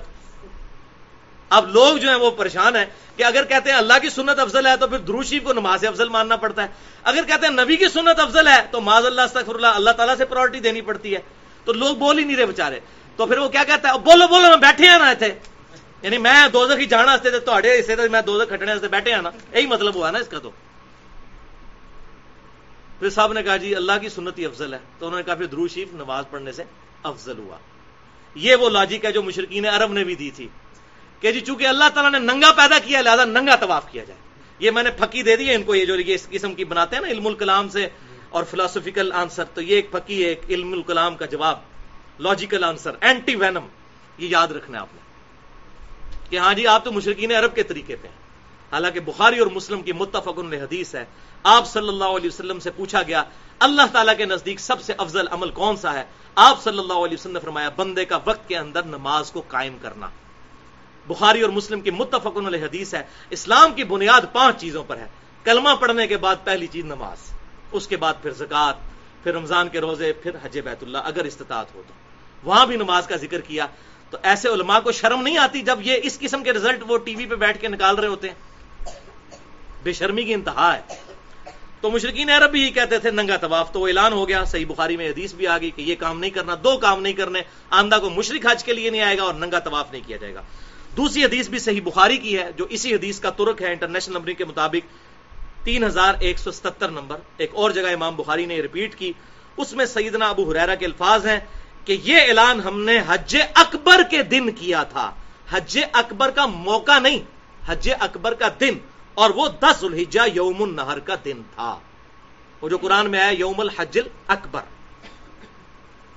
اور سیدنا ابو ریرا کہتے ہیں کہ اس کو حج اکبر اس لیے کہا گیا کہ لوگ عمرے کو حج اصغر کہنا شروع ہو گئے تھے۔ اب آپ کو پتا چلا کہ حج اکبر کا مطلب جمعے کے دن حج آنا نہیں ہے۔ حج اکبر کہتے ہیں اس حج کو جو مسلمان پر فرض ہے۔ اور حج اصغر کہتے ہیں عمرہ کو۔ چھوٹا حج۔ تو یہ بخاری تین ہزار ایک سو ستر میں آ گیا، سیدنا ریرا کہتے ہیں، چونکہ عمرے کو چھوٹا حج کے ہاتھ جانا شروع کر دیا تھا، اس لیے پھر اس حج کو حج اکبر، وہ حج اصغر عمرہ اور یہ حج حج اکبر۔ لہٰذا یہ مسئلہ بھی آج کلیئر ہو گیا، جو یہاں پر کنٹراورشل گفتگو چلتی ہے، میں نے الحمدللہ کلیئر کر دیا۔ تیسری حدیث بھی صحیح بخاری میں ہے، ایک ہزار سات سو بیالیس۔ اور یہ حدیث مرفوع ہے۔ آپ صلی اللہ علیہ وسلم نے خود حج اکبر فرمایا ہے، دس ذوالحجہ کے دن کو، یوم النہر کو۔ بڑی مشہور حدیث آپ نے سنی ہوگی کہ آپ صلی اللہ علیہ وسلم نے فرمایا، یوم النہر جو حجت الوداع کا خطبہ، ایک تو یوم عرفہ کو دیا، وہ جمعے کے دن تھا، نو ذوالحجہ کو۔ ایک دس ذوالحجہ کو آپ کا خطبہ ہے جو بخاری اور مسلم دونوں میں ہے۔ مسئلہ نمبر 66 اے میں میں نے وہ ڈیٹیل سے بیان کیا ہے۔ محرم اور واقعہ کربلا سے متعلق پانچ علمی پوائنٹس وہ پوری حدیث بیان کی ہے۔ اس کا کچھ ٹکڑا میں یہاں پر بیان کرتا ہوں۔ صحیح بخاری ایک ہزار سات سو بیالیس۔ آپ صلی اللہ علیہ وسلم نے فرمایا، تمہارا خون تمہارا مال اور تمہاری عزت ایک دوسرے پر اسی طریقے سے حرام ہے، جس طرح کہ آج کے دن کی حرمت ہے یعنی یوم النہر، دس ذوالحجہ کی حرمت۔ اور اس مہینے ذوالحجہ کی حرمت ہے اور اس شہر مکہ کی حرمت ہے۔ جس طرح یہ اللہ کے نزدیک قابل عزت ہے، اسی طریقے سے تمہاری، تمہارا خون، مال اور تمہاری عزت ایک دوسرے پر حرام ہے۔ اور پھر آپ صلی اللہ علیہ وسلم کے الفاظ ہیں، اسی بخاری ایک ہزار سات سو بیالیس آپ نے جب یہ خطبہ دیا، دس الحجا یوم النہر، قربانی کے دن، پھر فرمایا ہادا یوم الحج الاکبر. یہ آج کا دن، حج اکبر کا دن ہے۔ یوم عرفہ کو حج اکبر نہیں کہا، بلکہ دس الحجا کو حج اکبر کہا۔ حالانکہ دس الحجا ہفتے کا دن تھا۔ کیونکہ بخاری اور مسلم کی متفق حدیث ہے، بخاری میں 45 نمبر اور مسلم میں سات ہزار پانچ سو ستائیس نمبر۔ کہ یوم عرفہ آپ صلی اللہ علیہ وسلم نے جو حج کیا تھا، یوم عرفہ نو ذلحجہ وہ جمعے کے دن آیا تھا دس ہجری میں، جہاں وہ آیت نازل ہوئی تھی اليوم اکملت لکم دینکم و اتممت علیکم نعمتی و رضیت لکم الاسلام دینہ آج کے دن ہم نے تمہارے لیے تمہارا دین مکمل کر دیا، اپنی نعمت تم پر تمام کر دی، اور اسلام کو ایز اے ریلیجن تمہارے لیے پسند کیا۔ تو یہ بخاری مسلم میں موجود ہے۔ لہذا، یوم عرفہ چاہے جمعے کو آئے یا کسی اور دن کو، حج اکبر نہیں بنتا حج جو بھی کرتا ہے وہ حج اکبر ہی کرتا ہے۔ جو عمرہ ہے وہ حج اصغر ہے۔ ویسے بھی یوم عرفہ والے دن اگر جمعہ آ بھی جائے تو جمعہ پڑھا تو کوئی نہیں جاتا، زہرا نہیں پڑی جاتی ہے۔ میدان عرفات کے اندر جمعہ تو کوئی نہیں ہے۔ جمعہ آ بھی جائے، آپ صلی اللہ علیہ وسلم کا بھی جمعہ آیا تھا، لیکن آپ نے زور و اثر جمع کی تھی۔ جمعہ پڑھنا کوئی نہیں، اور پھر بھی کہنا کہ جی وہ جمعے کے حج اکبر ہو گیا، وہ تو ہے ہی زور کی نماز، حج اکبر کہتے ہیں حج کو اور حج اصغر، کہتے ہیں عمرے کو۔ حج اکبر بڑا حج اور عمرے کو کہتے ہیں چھوٹا حج۔ الحمد اب اس کے ثبوت میں وہ چوتھی اور آخری حدیث بخاری اور مسلم کی متفق علیہ حدیث ہے۔ آپ صلی اللہ علیہ وسلم نے فرمایا، جس شخص نے رمضان المبارک کے اندر عمرہ کیا، گویا کہ اس نے حج ادا کیا۔ رمضان مبارک کے اندر۔ یعنی رمضان مبارک کا جو عمرہ ہے وہ حج کی طرح ہے۔ بڑے والے حج کی طرح، رمضان کا عمرہ۔ اور مسلم شریف میں الفاظ آتے ہیں کہ راوی کہتے ہیں کہ مجھے شک ہے کہ آپ صلی اللہ علیہ وسلم نے ساتھ یہ بھی فرمایا تھا، جس نے رمضان میں عمرہ کیا، گویا اس نے میرے ساتھ حج کیا۔ لیکن مجھے یہ کنفرم نہیں، مجھے ہلکا سا یاد پڑتا ہے۔ لیکن اس راوی کو تو بھول گیا۔ لیکن ابو دعود کے اندر انٹرنیشنل نمبرنگ کے مطابق ایک ہزار نو سو نبے نمبر حدیث ہے۔ وہاں کلیئر کٹ راوی کہتے ہیں کہ مجھے یہ بات یاد ہے کہ آپ صلی اللہ علیہ وسلم نے فرمایا تھا، جس نے رمضان میں عمرہ کیا، گویا کہ اس نے میرے ساتھ حج کیا۔ لہذا جو صحیح مسلم کے اندر اس راوی کو شک تھا، وہ اس کا شک نہیں، بالکل کنفرمیشن ہو گئی سنبی دعود کے اندر۔ بہرحال یہ بات تو ایگریڈ اپان متفق علیہ ہو گئی کہ رمضان مبارک کے اندر عمرہ کرنا، حج کرنے کے برابر ہے۔ رمضان کے اندر عمرہ حج اصغر بھی جو ہے وہ حج اکبر کے برابر الحمد ہو جائے گا۔ اللہ تعالیٰ کی طرف سے یہ خاص انعام ہے۔ حج کے حوالے سے میری دو سو منٹ کی گفتگو ہے۔ مسئلہ نمبر 54 اے اور 54 بی، حج اور عمرہ کے صحیح احکام و مسائل۔ اور اسی کی پھر ایکسٹینشن ہے۔ مسئلہ نمبر 54 سی اور 54 ڈی، وہ بھی دو سو منٹ کی گفتگو ہے۔ قبر رسول صلی اللہ علیہ وسلم کی حاضری سے متعلق فرقہ وارانہ نظریات کا تحقیقی جائزہ۔ اللہ تعالیٰ سے دعا ہے جو حق بات میں نے کہی، ہمارے دلوں میں راسک فرمائے۔ اگر جذبات میں میرے منہ سے کوئی غلط بات نکل گئی تو اللہ تعالیٰ ہمارے دلوں سے معاف کر دے۔ ہمیں کتاب و سنت کی تعلیمات پر عمل کر کے دوسرے بھائیوں تک پہنچانے کی توفیق عطا فرمائے۔ سبحانک اللہم و بحمدک، اشہد ان لا الہ الا انت، استغفرک و اتوب الیک۔ وما علینا الا البلاغ المبین۔